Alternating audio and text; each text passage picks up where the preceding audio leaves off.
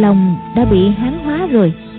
Thường ngày tiếp xúc với nho sinh, đọc kinh sách, mời các bậc cao nhân võ học kết giao tân khách, rồi hoạch định việc tấn công xuống nhà tống ở phía nam. Nếu là người khác, thấy dương quá ít tuổi như vậy, hẳn là không tin. Nhưng hốt tất liệt tài trí siêu quần, khí độ thì rộng lớn, lại rất tin tưởng kim luân pháp dương, nên vui mừng hạ lệnh mở tiệc khoản đãi không lâu thì tiệc được bày ra với nhiều rượu thịt các món ăn một nửa của người mông cổ một nửa của người hán. Hốt tất liệt sai tả hữu. Mời mấy vị anh hùng ở chiêu hiền quán tới đây. Tả hữu dân lệnh bước ra. Hốt tất liệt nói mấy hôm rồi ở chiêu hiền quán có thêm vài vị tân khách. Vị nào cũng có vị năng thật là cái phúc của quốc gia. Nhưng cũng chưa bằng quốc sư và dương quân văn võ toàn tài đang trò chuyện thì tả hữu bẩm khách mời đã tới. Cửa lều dán ra, bốn người bước vào. Đi đầu là một người cao gầy mặt không hạt máu, thân hình khô đét như một cái xác. Hốt tất liệt dẫn diễn kiến với kim luân pháp dương, và dương quá. Đấy là người quảng tây, tên là tiêu tương tử, người thứ hai cực lùng và đen. Đến từ thiên trúc, tên là ni ma tinh tiếp đến, một người thân cao tám thước, chân tay to và thô, mặt mang nụ cười ngớ ngẩn, cặp mắt lờ đờ. Người cuối cùng mũi cao, mắt sâu, tóc xoăn râu vàng, là người hồ. Trang phục thì theo lối người hán. Cổ đeo hạt ngọc, cổ tay đeo vòng ngọc long lanh. Hốt tất liệt lần lượt dẫn kiến. Người thứ ba cao lớn là người hồi cương, tên mã quan tá gã người hồ vốn người ba tư tổ tông ba đời buôn bán ngọc quý ở đất Biện Lương, Tràng An, Thái Nguyên. Lấy một cái tên người Trung Quốc là Doãn Khắc Tây. Tiêu Tương Tử và Ni Ma Tinh nghe nói Kim Luân Pháp Dương là đệ nhất hộ quốc đại sư của Mông Cổ. Thì họ lạnh lùng nhìn lão từ đầu xuống chân, vẻ mặt không phục. Thấy Dương quá nhỏ tuổi, đoán là đồ tử độ tôn gì đó của Kim Luân Pháp Dương, càng không coi chàng ra gì. Rượu qua ba tuần Ni Ma Tinh không nhịn được Nói Dương gia Đại Mông Cổ đất đai rộng lớn. Vì đại hòa thượng này là đệ chức hộ quốc đại sư. Võ công hẳn phải rất cao cường. Chúng tại hạ một được chiêm ngưỡng. Hốt tất liệt mỉm cười không nói. Tiêu tương tự tiếp lời. Vì Ni Ma Tinh nhân huynh đây Đến từ Thiên Trúc.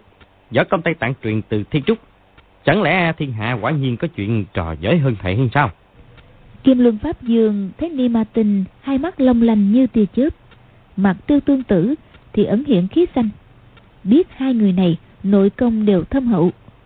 Doãn Khắc Tây thì cười hi hi ha ha, cố tỏ vẻ là một gã lái buôn tầm thường. Hắn càng tỏ vẻ bất tài, e rằng càng đáng ngại, không thể xem thường. Còn cái gã mã quan tá cao lớn thì cũng chẳng đáng lo. Bèn mỉm cười nói. Lão Nạp được phong quốc sư là nhờ ân điển của đại hãn và tứ dương tử điện hạ. Bản thân lão Nạp hổ thẹn không dám nhận. Tiêu tương tự nói. Vậy thì đại sư nên tị dị nhượng hiền cho rồi. Nói đoạn, liếc về phía Ni Ma Tinh, nhếch khóe miệng cười khẩy. Kim Luân Pháp Dương dùng đũa gấp giữ một miếng thịt bò to, cười nói. Đây là biết thịt to nhất trong chén. Lão nạp vốn không ăn nó. Nhưng tịch cờ gấp đũa trúc phải. Cái đó là nhập Phật gọi là duyên pháp. Vị cư sĩ nào có hứng xin mời cứ gấp đi cho. Rồi lão tiếp tục dùng đũa giữ miếng thịt trong bát, chờ người khác gấp đi. Mã quan tá không hiểu Kim Luân Pháp Dương nói miếng thịt bò to nhất là ngụ ý chức vị đệ nhất hộ quốc đại sư Mông Cổ. Thấy lão giữ miếng thịt bảo là để nhường khách, Bèn giơ đũa gấp.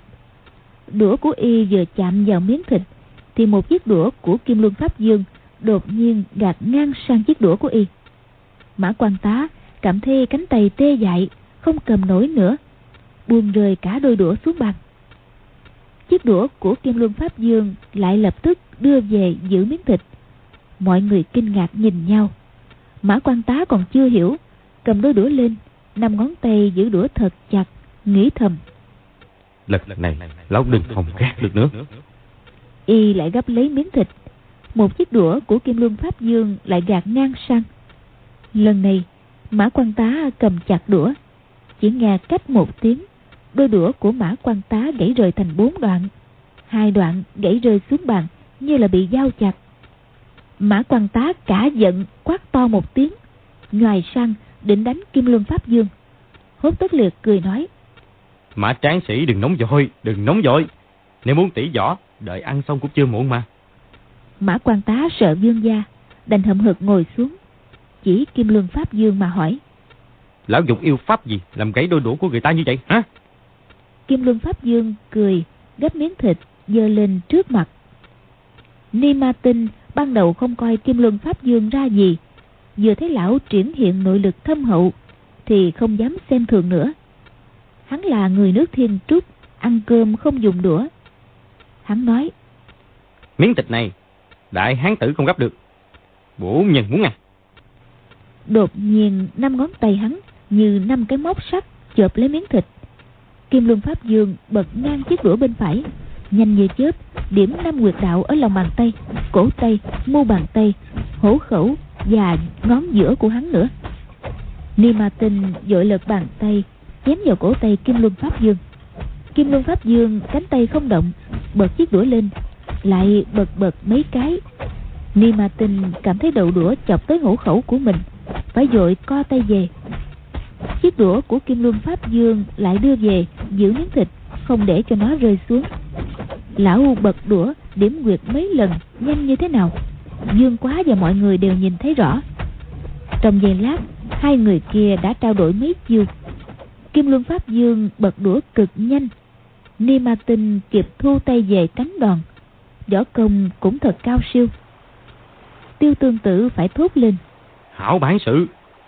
Hốt tất liệt biết hai người đã sử dụng công phu thượng thừa Nhưng đó là môn gì thì cũng chưa rõ Mã quan tá cũng trơ mắt ra Nhìn hết người này đến người kia Chưa hiểu như thế nào Doãn khắc tây cười hi hi Y nói Các vị khách sáo quá có miếng thịt mà cứ người này nhường người kia hoài. Chả ai chịu ăn. Để nguội thì không có ngon đâu nghe. Nói đoạn, thông thả dơ đũa gấp miếng thịt. Hai chiếc vòng ở cổ tay gã, một bằng ngọc phỉ thúy, một bằng vàng, da vào nhau kêu kinh công. Đôi đũa của Doãn Khắc Tây chưa chạm đến miếng thịt, thì đôi đũa của Kim Luân Pháp Dương đã hơi rung rung.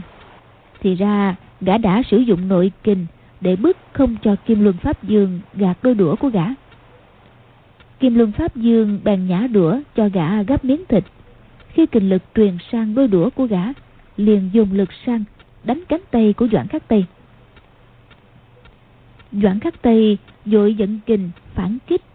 Nào ngờ nội kình của Kim Luân Pháp Dương vừa phát ra đã lập tức thu về. Miếng thịt từng nhường cho Doãn Khắc Tây, bây giờ lại được hoàn trả về đôi đũa của lão. Kim Luân Pháp Dương cười nói. Doãn Huynh lại cũng như nốt, cũng là quá khách sáo rồi. Doãn Khắc Tây trúng kế, đồng thời cũng đã thử, thầm biết nội lực của đối phương hơn hẳn mình, nhưng không lộ ra, chỉ mỉm cười, chuyển đũa gấp miếng thịt nhỏ hơn trong bát. Y cười nói. Huynh để bình sinh, chỉ mấy các thức trong ngọc, miếng thịt to này không ưa cho lắm, tạm ăn miếng thịt nhỏ này thôi. Nói xong đưa miếng thịt vào mồm Thông thả nhai Kim Luân Pháp Dương nghĩ thầm Khi độ giả dối của dân hồ Nước ba tư cũng bất phàm Quay sang tiêu tương tử Nói Lão huynh đã khiêm nhường Thì lão nạp đành dùng vậy Nói rồi, đôi đũa hơi kéo về phía mình. Cách chừng nửa thước. Lão đoán nội lực của tiêu tương tử không yếu, Chẳng dám sơ ý. Sử dụng nội kình đưa miếng thịt gần về phía mình nửa thước. Cách tiêu tương tử cũng nửa thước. Tiêu tương tử cười khẩy, giơ đũa ra kẹp ngay lấy miếng thịt, kéo về phía mình. Kim luân pháp dương không ngờ thủ pháp của tiêu tương tử lại mau lẹ như vậy giận nổi kinh vội vàng đoạt lại. Miếng thịt chậm rãi xê dịch từng tấc một. Tiêu tương tự đứng dậy, tay trái tì xuống bàn, khiến cho chiếc bàn kêu răng rắc. Song vẫn không ngăn được cái thế miếng thịt, vẫn di chuyển về phía kim luân pháp dương. Nhìn sắc mặt nhàn nhã của kim luân pháp dương, trong khi tiêu tương tự đã giả mồ hôi trắng, đủ phân biệt mạnh yếu bỗng nghe xa xa có tiếng gọi to. Quách tỉnh quách huynh đệ. Huynh đệ ở đâu? Mau ra đây. Quách tỉnh tên tiểu tử họ quách. Tiếng ban đầu phát ra từ mé đông rồi bỗng nhiên lại phát ra từ phía tây. Hai phía đông tây phải cách xa mấy dặm. Tưởng như một người gọi một người nhắc lại. Song tiếng gọi ấy chỉ là của một người cứ liên tiếp gian vọng không ngừng ở khoảng cách như thế đủ biết thần pháp mau lẹ và nội lực thâm hậu hiếm có trên thế gian. Mọi người kinh ngạc nhìn nhau. Tiêu tương tử buông đũa ngồi xuống. Kim luân pháp dương cười ha hả nói thừa dương thừa dương đang định đưa miếng thịt lên miệng đột nhiên cửa lều dán ra. Một bóng người rút vào cướp lấy miếng thịt khỏi đũa của kim luân pháp dương mà cho vào mồm nhai tóp tép thật to mọi người đứng bật cá dậy, kinh hãi. Nhìn kỹ người kia, thì thấy đó là một lão nhân râu tóc bạc phơ, mặt mũi hồng hào, tươi cười, dễ thân. Lão nhân ngồi trên một tấm chăn, tay trái vuốt chòm râu bạc, tay phải đưa miếng thịt bò vào miệng, nhai tóp tép thành tiếng. Kim luân pháp dương nhớ lại lúc vị lão nhân kia đoạt lấy miếng thịt từ đôi đũa của lão, càng nghĩ càng kinh hãi mấy võ sĩ canh cửa không chặn được vị lão nhân tóc bạc quát to lên. Bắt lấy thích khách bắt lấy đó. Bốn mũi giáo dài cùng đâm tới ngực vị lão nhân. Vị lão nhân kia giơ tay trái chợp giữ luôn cả bốn mũi giáo. Nhìn dương quá ông nói Nè tiểu huynh đệ Hãy cho ta miếng thịt nữa đi. Ta đói bụng dữ lắm rồi. Bốn võ sĩ Mông Cổ dùng sức đẩy tới không được Cố dằn lấy giáo lại Nhưng cả bốn gắng sức đến đỏ cả mặt Các mũi giáo cũng không hề động đậy. Y như thể chúng được đúc liền vào một quả núi sắt không bằng. Dương quá nhìn cảnh ấy thích chí Cầm cả bát thịt trên bàn Quăng ngang về phía vị lão nhân Nói Xin mời. Vị lão nhân đưa tay phải đón lấy bát thịt cầm ngang trước ngực. Đột nhiên một miếng thịt từ trong bát tự bay lên miệng của vị lão nhân. Như thể một vật sống động vậy hốt tất liệt thấy rất thú vị. Nghĩ rằng vị lão nhân biết sử dụng ma thuật. Bọn kim luân pháp dương thì biết rằng, vị lão nhân đã dẫn lực cục bộ ở lòng bàn tay để đẩy miếng thịt từ trong bát tự bay lên miệng mình. Người thường có thể dùng lực đẩy mạnh vào chiếc bát, làm cho thịt bay ra. Nhưng cả các miếng thịt lẫn nước thịt sẽ cùng văng lên, chứ không tài gì làm cho một miếng thịt từ trong bát tự bay lên miệng theo ý muốn như là vị lão nhân này. Mọi người tự lượng không thể sánh nổi bớt giác đều kính phục. Vị lão nhân không ngớt nhai thịt hết miếng này cho đến miếng khác chẳng mấy chốc đã hết sạch cả bát thịt. Vị lão nhân tay phải hất một cái chiếc bát bay vòng vòng về phía dương quá và doãn khắc tây. Dương Quá và Doãn Khắc Tây sợ vị lão nhân ngầm sử quái kình vào trong chiếc bát, cho nên không dám giơ tay để đón, vội né sang hai bên. Chiếc bát bày sát mặt bàn và đúng vào bát thịt đựng cừu nướng. Chiếc bát đựng thịt cừu nướng liền bay ngang về phía vị lão nhân, còn chiếc bát không kia thì xoay tròn tại chỗ dài vòng rồi cũng đứng yên.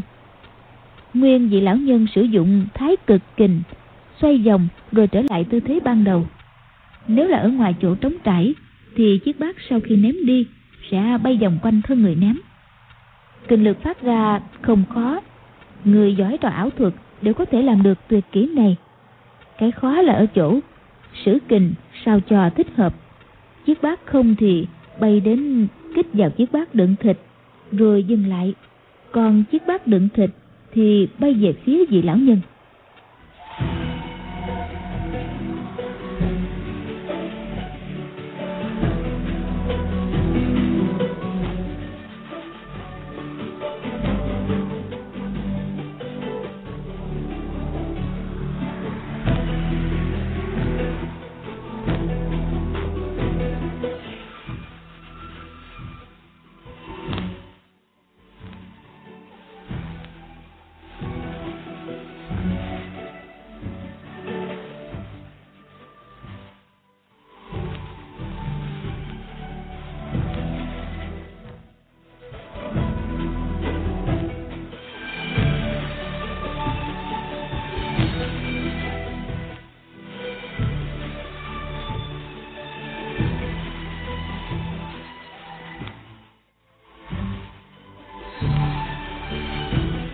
Lão nhân cười ha hả đắc ý, tay cầm bát thịt cừu, dần lực đẩy từng miếng thịt bay lên miệng, lại chén hết sạch. Khi đó, bốn võ sĩ Mông Cổ ở trong tình trạng tiến thoái lưỡng nan, cố sức đoạt lại cây giáo không nổi, mà buông tay ra cũng chẳng dám. Quân pháp của Mông Cổ rất nghiêm, lâm trận mà bỏ vũ khí sẽ bị khép tội chết. Huống hồ bốn võ sĩ này có trọng nhiệm hộ vệ tứ dương tử, nên đành dốc hết sức lực tranh đoạt. Vì lão nhân thấy bốn võ sĩ kia càng luống cuốn, thì lão càng thích thú, đột nhiên quát. Biến, biến, biến, biến! Hai đứa đập đầu, hai đứa ngã ngửa ta coi. Một, hai, ba. Chữ ba vừa dứt, bốn cái trường mâu cùng gãy, phương hướng sử lực của vị lão nhân khác nhau. Đối với hai cây giáo thì đẩy ra, đối với hai cây còn lại thì kéo vào. Chỉ nghe huỵch huỵch liên tiếp. Quả nhiên, hai võ sĩ ngã sấp, hai võ sĩ ngã ngửa. Vị lão nhân vỗ tay reo lên. Hí, khéo quá, khéo quá, hay quá, hay quá. Đứng, đứng, đứng lên nào, bé, bé, bé con. Đó là mấy câu hát người lớn sử dụng để an ủi đứa bé bị ngã. Doãn thắt tay đứng bật dậy hỏi. Lão tiền bối họ chu phải không? Vì lão nhân cười nói. Phải. Ngươi nhận ra ta hả? Hồi nào vậy? Doãn thắt tay ôm quyền nói. Thì ra là lão quan đồng chu bá thông, chu lão tiền bối đã tới. Tiêu tương tử đã nghe danh tiếng vì lão nhân. Kiều Luân Pháp Dương và Ni Ma Tinh thì chưa biết chu bá thông là ai. Nhưng thấy vị lão nhân kia võ công cao siêu, hành sự tinh nghịch như trẻ con, quả nhiên tương xứng với ba chữ lão ngoan đồng. Mọi người ai nấy giảm hẳn sự khó chịu, cùng mỉm cười. Kiệp Luân Pháp Dương nói, Xin lượng thứ cho lão nạp chưa được biết tiền bối võ lầm. Xin mời lão tiền bối cùng vào bàn tiệc được chăng? Dương gia tha thiết cầu hiền. Hôm nay được tiếp cầu nhân chắc là rất vui. Hốt tức liệt ôm quyền nói. Đúng vậy, xin mời chú tiên sinh vào bàn. Chu Bá Thông lắc đầu nói. Thôi ta ăn no rồi, không có ăn nữa đâu. Còn Quách Tỉnh, hiện giờ y ở đâu vậy? Dương Quá từng nghe Hoàng Dược Sư kể về việc Chu Bá Thông kết nghĩa huynh đệ với Quách Tỉnh. Bèn lạnh lùng hỏi. Lão tìm Quách Tỉnh để làm gì? Chu Bá Thông hồn nhiên chất phát, thích nhất giao tiếp với trẻ con. Thấy trong bàn tiệc Dương Quá là kẻ nhỏ tuổi nhất, đã có thiện cảm, lại nghe chàng hỏi trống không một chữ lão, không gọi là lão tiền bối, chu tiên sinh, thì càng khoái. Nói, Quách tỉnh là huynh đệ kết nghĩa ta. Ngươi quen y hả? Y từ nhỏ đã thích ở với người Mông Cổ. Cho nên ta thấy chỗ nào có lều của người Mông Cổ thì ta đến tìm y. Nhưng quá câu mày nói, lão tìm Quách tỉnh có chuyện gì? Chu Bá Thông là người thành thật, không biết giấu giếm, nói, Ê, y sai người gửi thư cho ta, mời ta đến dự đại yến anh hùng ta đi liền. Nhưng mà dọc đường mãi chơi mấy chỗ hú, đến muộn mất mấy ngày. Mọi người đã ra về hết, chán quá đi mất. Dương quá hỏi, họ không để lại thư từ gì cho lão sao? Chu Bá Thông trừng mắt, nói, Nè, ngươi vì sao cứ ca vấn tao hoài vậy? Rốt cuộc thì ngươi có quen biết Quách Tỉnh hay không? Dương Quá nói, sao lại không quen? Quách phu nhân tên là Hoàng Dung, đúng không? Con gái của vợ chồng là Quách Phu. Đúng chứ nào? Chu Bá Thông vỗ tay cười nói. Hê hê, sai rồi, sai thôi. Ả Hoàng Dung cũng là một cô bé gái. Làm sao lại có con được? Dương quá ngớ ra. Nhưng hiểu ngay hỏi. Lão không gặp vợ chồng họ mấy năm rồi. Chu Bá Thông bấm lần lượt tất cả đốt ngón tay. Chỉ thừa hai đốt nói. À, à, 22 năm rồi. Dương quá cười nói. Phải rồi, cách đây 22 năm, Hoàng Dung còn là một cô bé. Thế trong 22 năm ấy không sinh con hay sao?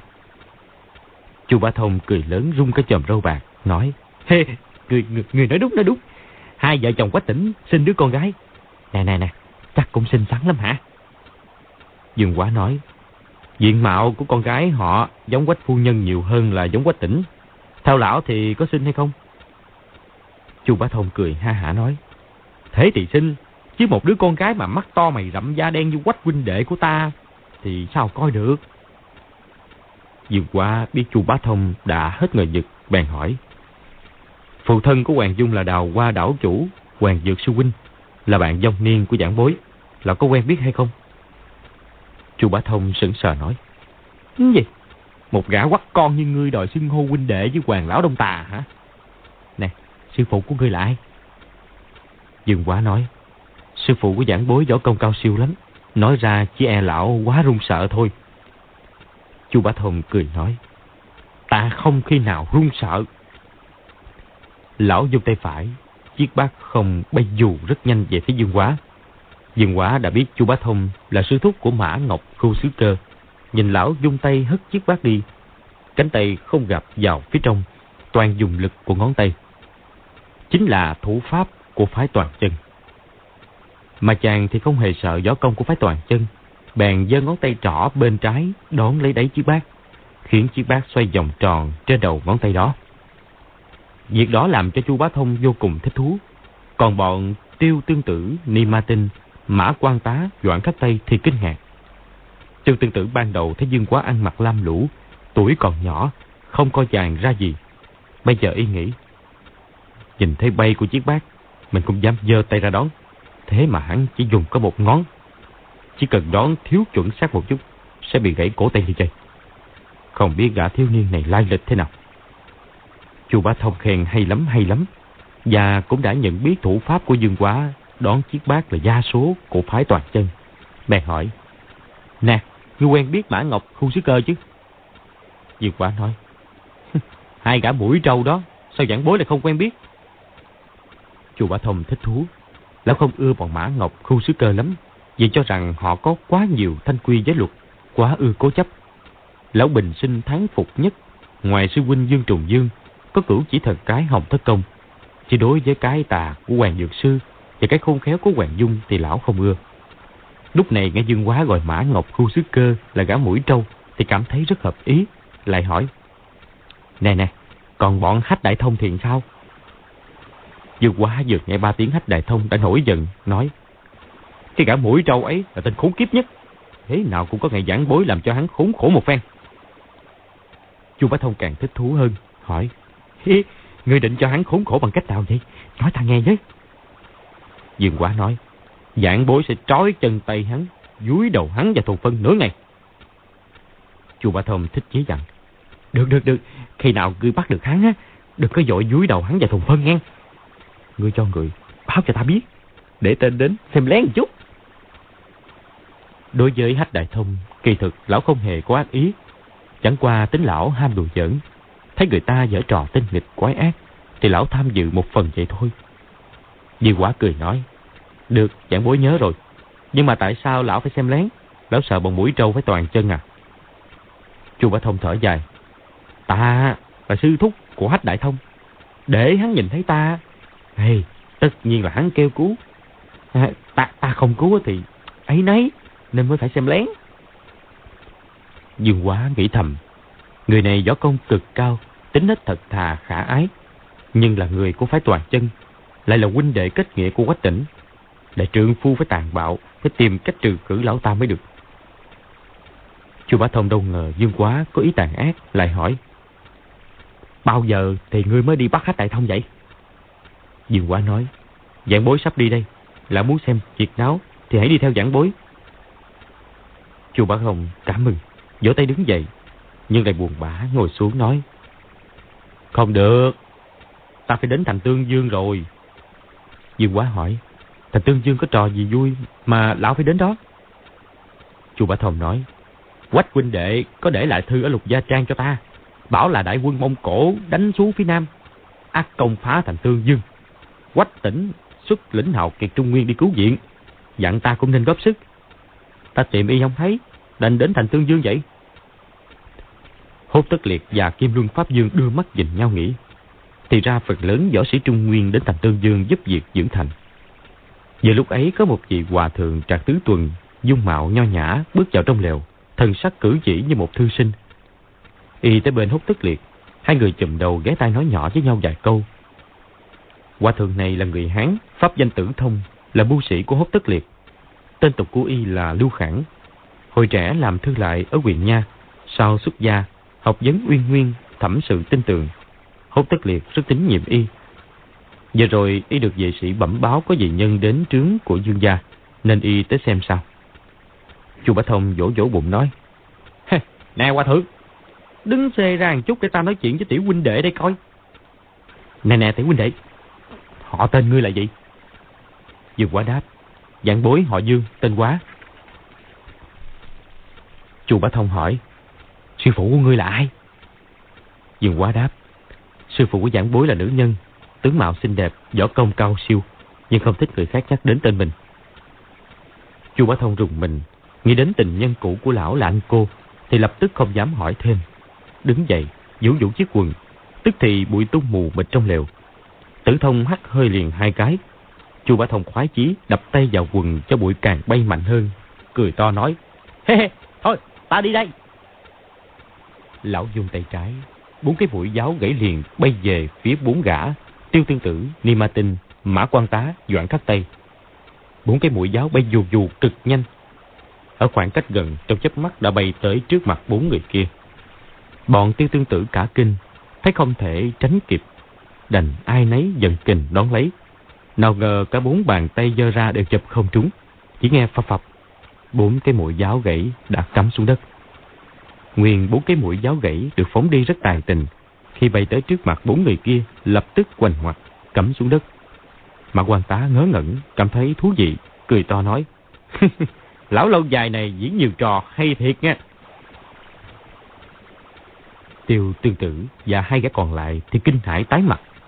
Nghĩ vừa rồi giơ tay bắt không trúng cái mũi giáo. Nếu nó không cắm xuống đất mà cắm vào bụng mình thì đã mất mạng vào tay đối phương. Chu Bá Thông đùa cợt thành công với bốn người cực kỳ đắc ý, quay mình ra khỏi lều.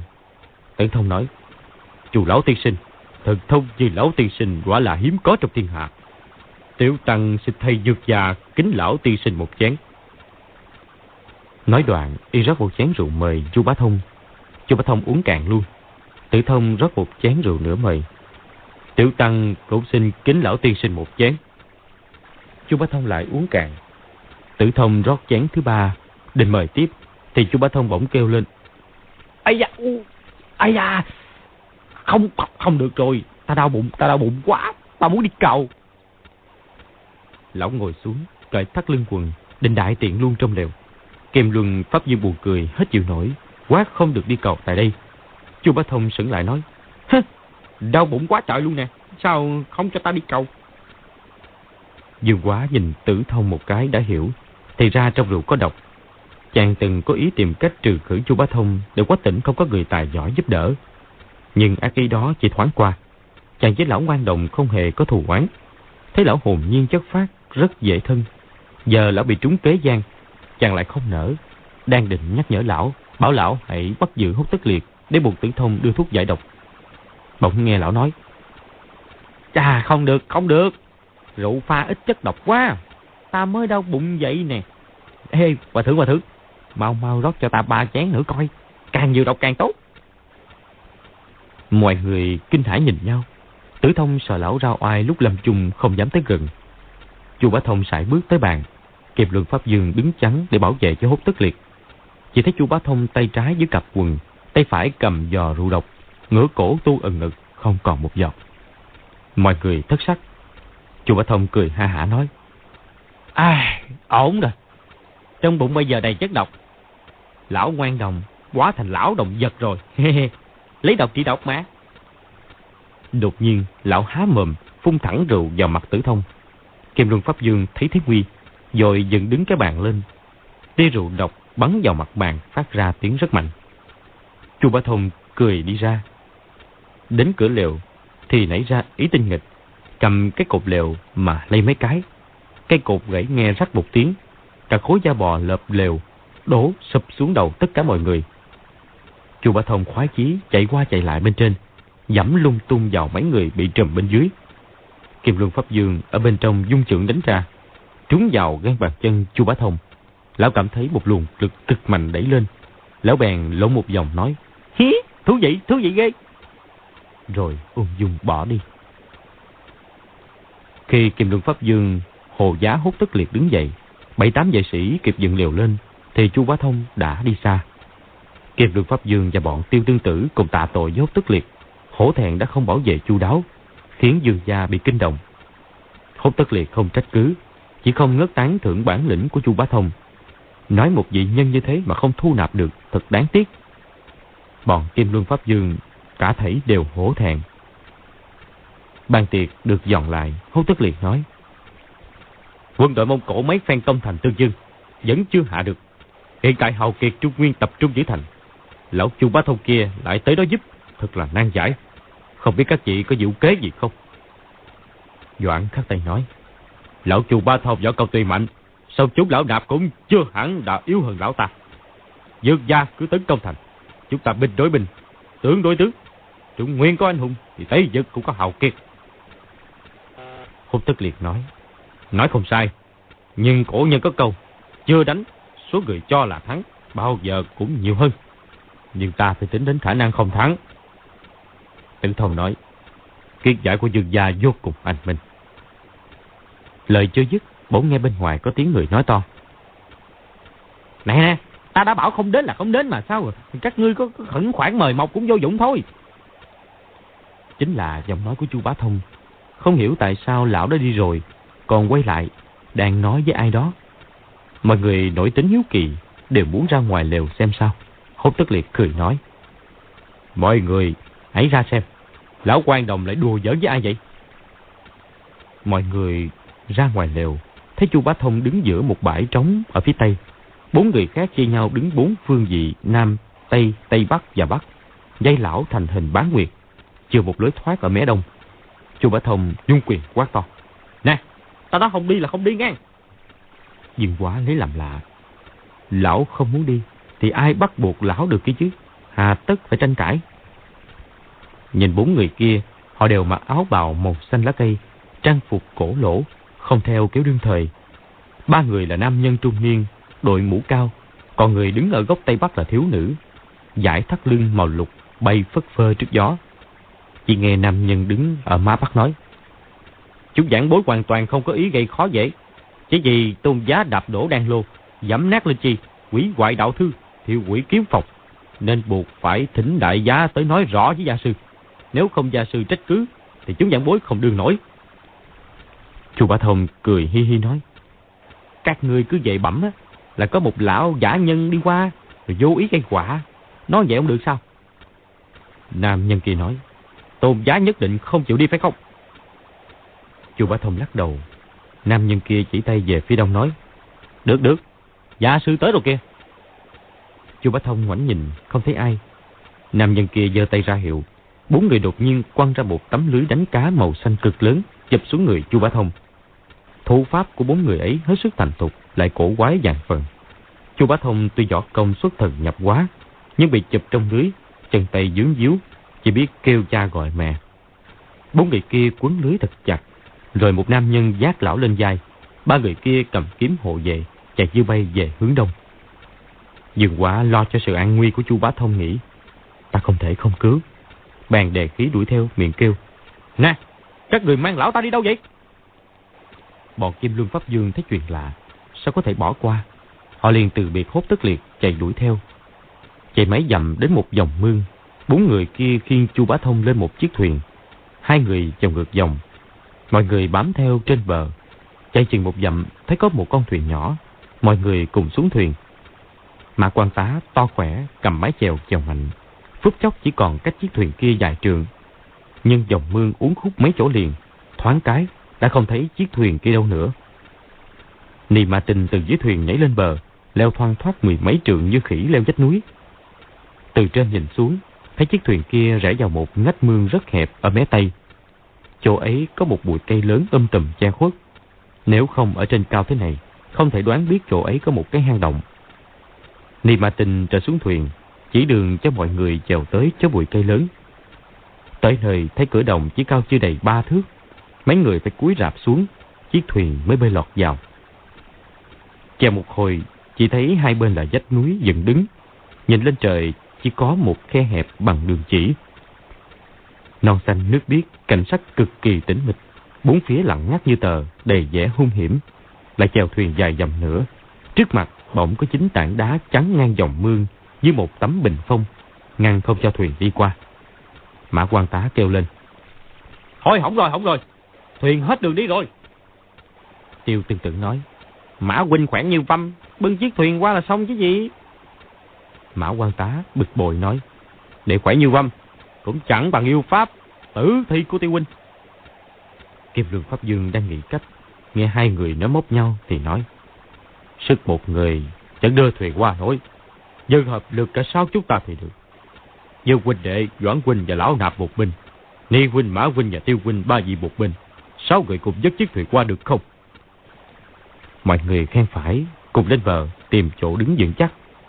May dòng mương chỗ này rất hẹp, đứng hai bên dương tay cùng tới mạn thuyền. Sáu người cùng khiêng chiếc thuyền lên khỏi mặt nước, đưa qua tấm bình phong bằng đá kia. Mọi người lại xuống thuyền, vỗ tay cười. Sáu người vốn chia thành mấy nhóm, chẳng thân thiện gì với nhau. Nhưng sau việc hợp lực khiêng thuyền vừa rồi, họ trở nên thân mật hơn. Tiêu tương tự nói, Sáu người bọn ta, công phu tuy khác nhau, nhưng đều là hảo thủ trong võ lâm. Cả sáu người hợp lực khi một chiếc thuyền, kể không khó. Nhưng mà... Niêm Ma Tinh cướp lời. Bốn người kia ba nam một nữ, võ công thế nào mà cũng khiêng nổi chiếc thuyền qua. Trong sáu người thì năm người sớm đã thầm ngạc nhiên. Chỉ có Mã quan tá là chưa hiểu ngụ ý bốn chữ võ công thế nào. Ni Ma Tinh nói, bốn người ấy khiêng nổi thuyền qua, thì họ cũng khỏe đó. Doãn khắc tay nói, ba nam nhân thì có thể, cô nương 17-18 tuổi thì khỏe làm sao được. Vậy tấm bình phong bằng đá kia hẳn có cơ quan, chúng ta nhất thời chưa đoán biết mà thôi. Kim Luân Pháp Dương mỉm cười nói, không thể chỉ dịch về ngoài. Do vậy dương huynh đệ của chúng ta đây chẳng hạn, mới chút tuổi đầu đã mang võ công tuyệt đỉnh. Nếu chúng ta không tận mắt chứng kiến, chắc chắn ai tin. Dương quả khiêm tốn nói, tiểu đệ mà học hậu tiếng, đâu có gì đáng kể. Bốn người kia có thể bắt trói chu bá thông, hẳn có chỗ hơn người.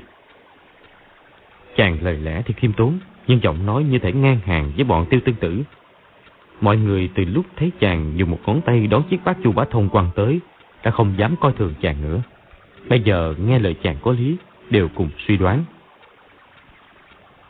Kim Luân Pháp Dương, Ni Ma Tinh, Mã Quan Tá, ba người luôn ở Tây Dực. Tiêu Tương Tử thì độc tu ở Quan Sơn, ít giao thiệp với người bên ngoài. Chỉ có Doãn Khắc Tây am hiểu sâu rộng về môn phái, nhân vật, võ công của võ lâm Trung Nguyên. Nhưng đối với lai lịch của bốn người áo xanh kia, Doãn Khắc tay cũng không biết gì. Mãi nói chuyện, họ đã đi đến đầu dòng mương. Sáu người nhảy lên bờ theo con đường mòn đi sâu vào thăm cốc.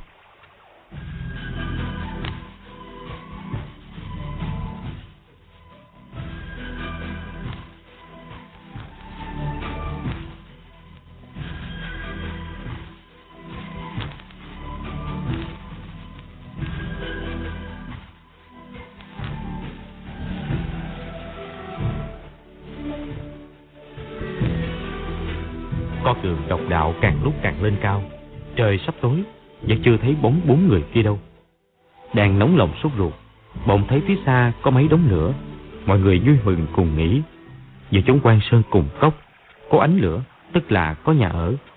Ngoài mấy người áo xanh kia, ít ai chưa vào sống ở chốn này. Họ liền chạy dội, thầm biết thân nhập hiểm địa, cần tự phòng bị. Nhưng ai cũng từng ngang dọc giang hồ, từng trải hung hiểm, Bây giờ sáu cao thủ cùng đi với nhau, thiên hạ ai dám ngăn. Tuy họ đề phòng nhưng không hề run sợ. Đi một lúc thì đến một chỗ đất rộng trên đỉnh núi.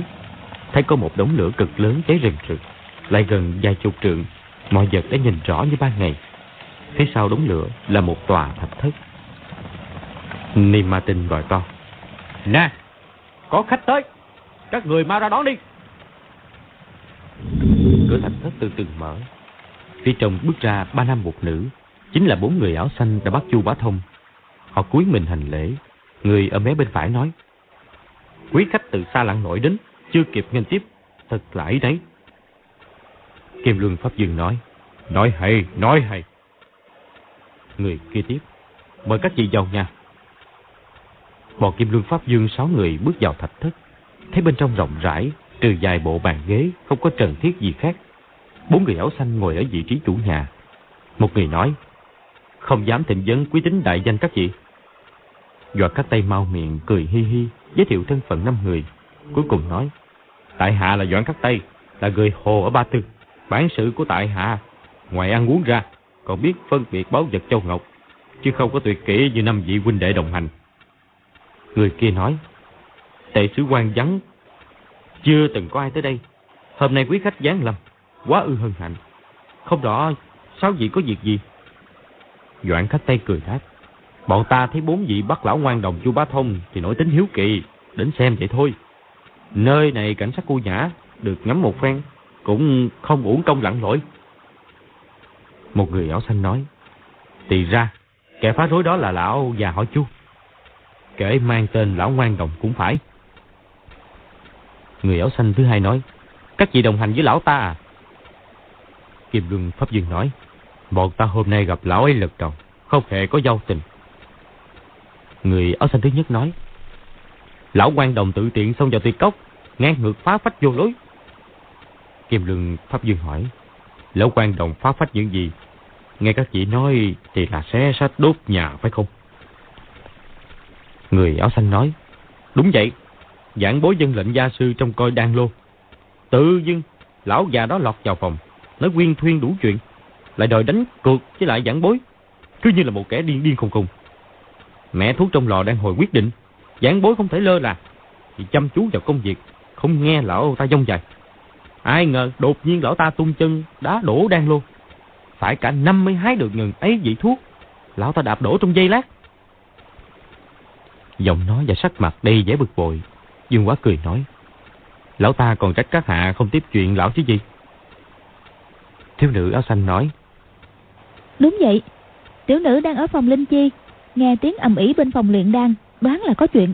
Đang định qua đó xem sao thì lão quái ấy giọt sang giơ tay đánh gãy cây nấm linh chi đã hơn 400 tuổi.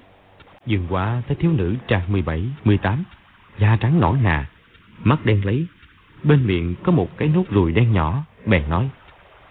Lão quan đồng đúng là làm loạn, cây nấm linh chi hơn 400 năm tuổi của người ta, là vật quý như thế mà đem đánh gãy. Thiếu nữ thở dài. Phụ thân của tiểu nữ định để dành sẽ uống vào hôm tân hôn với lại kế mẫu của tiểu nữ. Ai ngờ bị lão quan đồng quỷ hoại Khỏi nói cũng biết phụ thân của tiểu nữ tức giận tới mức nào.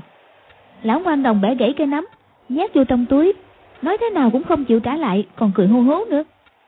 Tiểu nữ không hề đắc tội với lão ta, không hiểu sao lão ta bỗng dưng vô cớ lại gây rắc rối với tiểu nữ nữa.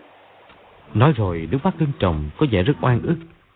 Dương quá nghĩ, lão quan đồng lẽ ra không nên bắt nạt một thiếu nữ như nàng. Doạn khắc tay nói, xin hỏi danh hiệu của lệnh tôn. Bọn ta vô ý xông vào, ngay họ tên của chủ nhân cũng chưa biết, thật là vô lễ. Thiếu nữ chần chừ chưa đáp, người áo xanh thứ nhất nói. Chưa được phép cốc chủ, không tiện nói ra, mong quý cách lượng thứ. Dồn quá nghĩ, những người này ẩn cư trong quan cốc, hành tung kỳ bí, không chịu tiết lộ thân phận với người ngoài. Chàng hỏi, Lão quan đồng lấy nắm linh chi đi, rồi sao nữa? Người áo xanh thứ ba nói, Lão già họ Chu gây sự ở phòng đan lô và phòng linh chi sau đó nhảy sang thư phòng cướp một quyển sách dở ra xem. Tại hạ trong coi ở đó đành xuất thủ ngăn cản. Lão ta nói mấy đứa con nít này không biết đồ gì hết. Chán lắm. Rồi lão xé nát liền ba quyển sách đạo. Bây giờ đại sư huynh, nhị sư huynh và sư muội cùng tới. Bốn chúng tôi hợp lực cũng không ngăn nổi lão nữa. Lão quan đồng tính nết quá dị, võ công cao cường đâu dễ ngăn cản. Người ảo xanh thứ hai nói, lão ta gây sự ở phòng đan lô, phòng linh chi, thư phòng, rồi xông đến kiếm phòng nữa, nơi cất giữ rất nhiều loại binh khí. Lão ta phóng quả làm cháy rụi mấy bức họa trên tường. Chúng tôi bận lo cứu quả, lão ta thừa cơ chuồn mất. Chúng tôi nghĩ việc này không nhỏ, nên phải đuổi theo ra khỏi tuyệt cốc, bắt về giao cho cốc chủ phát lạc. Dương Quá nói, không biết cốc chủ xử trí ra sao, nhưng mong rằng đừng làm hại đến tính mạng lão ta. Người áo xanh thứ ba nói, Gia sư sắp đến ngày tân hôn, chắc sẽ không giết người. Nhưng mà nếu lão già đó cứ tiếp tục nói năng bậy bạ, nói những lời chướng tay đắc tội với gia sư, thì lão ta không thể trách người khác. Doãn khắc tay cười nói, không biết lão ngoan đồng nói điều gì nghịch ý gây khó dễ với tôn sư vậy? Ta thấy lão tuy ngang ngược tinh nghịch, nhưng tính hết đâu đến nỗi nào. Thiếu nữ áo xanh nói, Lão ta bảo phụ thân của tiểu nữ đã nhiều tuổi mà còn đi cưới... Vì đại sư huynh của nàng vội xen vào. Lão ngoan đồng ấy nói năng dớ chẩn Chẳng có gì đáng nghe Chắc gì từ xa đến Chắc là đói bụng Để dặn bối gọi cơm Mã quan tá nói. Được, hay lắm, hay lắm, hay lắm, gọi cơm, gọi cơm. Mặt y tươi tỉnh hẳn lên.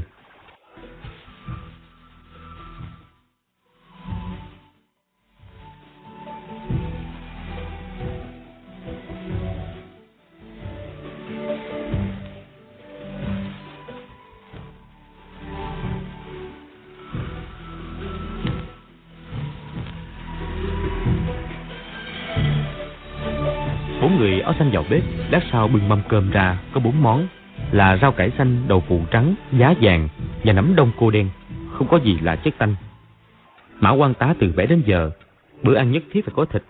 Nhìn bốn món không có chút dầu mỡ gì thì rất thất vọng. Người áo xanh thứ nhất nói, Ở đây chúng tôi hoàn toàn ăn chay, mong quý khách lượng thứ cho. Xin mời tất cả dùng bữa. Rồi bưng ra một bình nước trắng, rót đầy vào từng bát nước trước mặt mỗi người. Mã quan tá nghĩ, đã không có thịt uống dài ngụm rượu cũng được. Bàn bưng bát lên uống, thấy nhạt nhẽo vô vị bèn nói to. Trời ơi, chủ nhà keo kiệt quá trời, một ngụm rượu cũng không có nữa. Người áo xanh thứ nhất nói, ở đây không được phép uống rượu. Đây là tổ huấn đã mấy trăm năm nay, mong quý khách lượng thứ. Thiếu nữ nói, Chúng tôi cũng chỉ thấy hai chữ Mỹ tửu trong thư phòng. Còn Mỹ tửu là thế nào? Chưa ai được nhìn thấy cả. Trong sách có viết rằng rượu có thể gây loạn tính. Thiết tưởng không phải là món hay đâu. Bọn Kim Lương Pháp Dương, Doạn Khắc Tây thấy bốn người áo xanh cử chỉ nói năng cổ hủ. Hơn nữa từ đầu tới giờ chưa thấy họ cười lần nào. Nhìn diện mạo của họ không có gì đáng ghét. Nhưng lời lẽ hết sức vô vị. Quả là nói chuyện không hợp nửa câu đã nhiều. Ai nấy không nói nữa, cúi đầu ăn cơm. Bốn người áo xanh lui ra, không thấy trở vào. Ăn xong Mã quan tá muốn trở về ngay. Nhưng năm người còn lại thấy ở đây có nhiều chỗ bí hiểm, muốn tìm biết ngọn nguồn. Doạn khắc tay khuyên. Mã huynh, chúng ta đã tới được đây. Ngày mai còn gặp cốc chủ cái đá. Sao lại bỏ về giữa chừng? Mã quan tá cào nhau. Không có rượu thịt gì hết. Chẳng phải là định hành hạ nhau hay sao? Sống cái kiểu này nửa ngày ta cũng không có thèm. Tiêu tương tự nói. Mọi người đều ở lại. Một mình ngươi định làm trái à? Mã quan tá nhìn diện mạo đáng sợ của tiêu tương tử, không dám nói gì thêm. Đêm mấy sáu người ngủ lại trong thạch thất. Dưới đất có mấy cái chiếu cỏ. Cảm thấy mọi thứ ở đây đều bất cận nhân tình. So ra còn nghiêm lạnh hơn cả miếu mạo. Ở miếu mạo tuy ăn chay, sao không lạnh nhạt với khách như ở đây? Chỉ có dương quá đã quen ở trong tòa cổ mộ, quen với thái độ lạnh nhạt của tiểu long nữ là không thấy lạ mà thôi. Ni ma tinh lẩm bẩm. Lão quan đồng đốt nhà của họ đi là đúng lắm mà. Lời này được Mã quan tá tán đồng ngay. Ni ma tinh nói. Kim Luân Lão Huynh, Lão Huynh đứng đầu sáu người chúng ta. Theo Lão Huynh thì cốc chủ là người như thế nào? Có tử tế hay không? Ngày mai chúng ta sẽ khách sáo với hắn. Hay là nện cho hắn trận, nên thân? Kim Luân Pháp Dương nói. Lộ số của cốc chủ thế nào, Lão Nạp cũng như các vị đây đâu có biết được. Ngày mai chúng ta cứ tùy cơ ứng biến vậy. Doãn Khắc Tây nói nhỏ. Bốn kẻ áo xanh võ công không kém. Ở đây hẳn có cao thủ. Mọi người hãy cẩn trọng. Sơ hở một chút, sáu người bọn ta bị hãm thân chốn này thì nguy. Mã quan tá vẫn còn lẩm bẩm về chuyện cơm rau khó nuốt. Không để ý đến lời người khác. Dương quả nói với y. Ngày mai các hạ không cẩn thận để họ bắt nhốt suốt đời. E rằng với cơm rau nước lã cũng không được no đâu. Mã quan tá giật mình nói. Hảo huynh đệ, ta nghe ta nghe mà. Đêm ấy, mọi người thâm lâm, hiểm địa, giấc ngủ chập chờn. Chỉ một mình Mã quan tá nghĩ như sấm, đôi lúc nói mới rất to. Nào nào nào cạn chén, cạn chén, món thịt bò này ngon lắm nghe.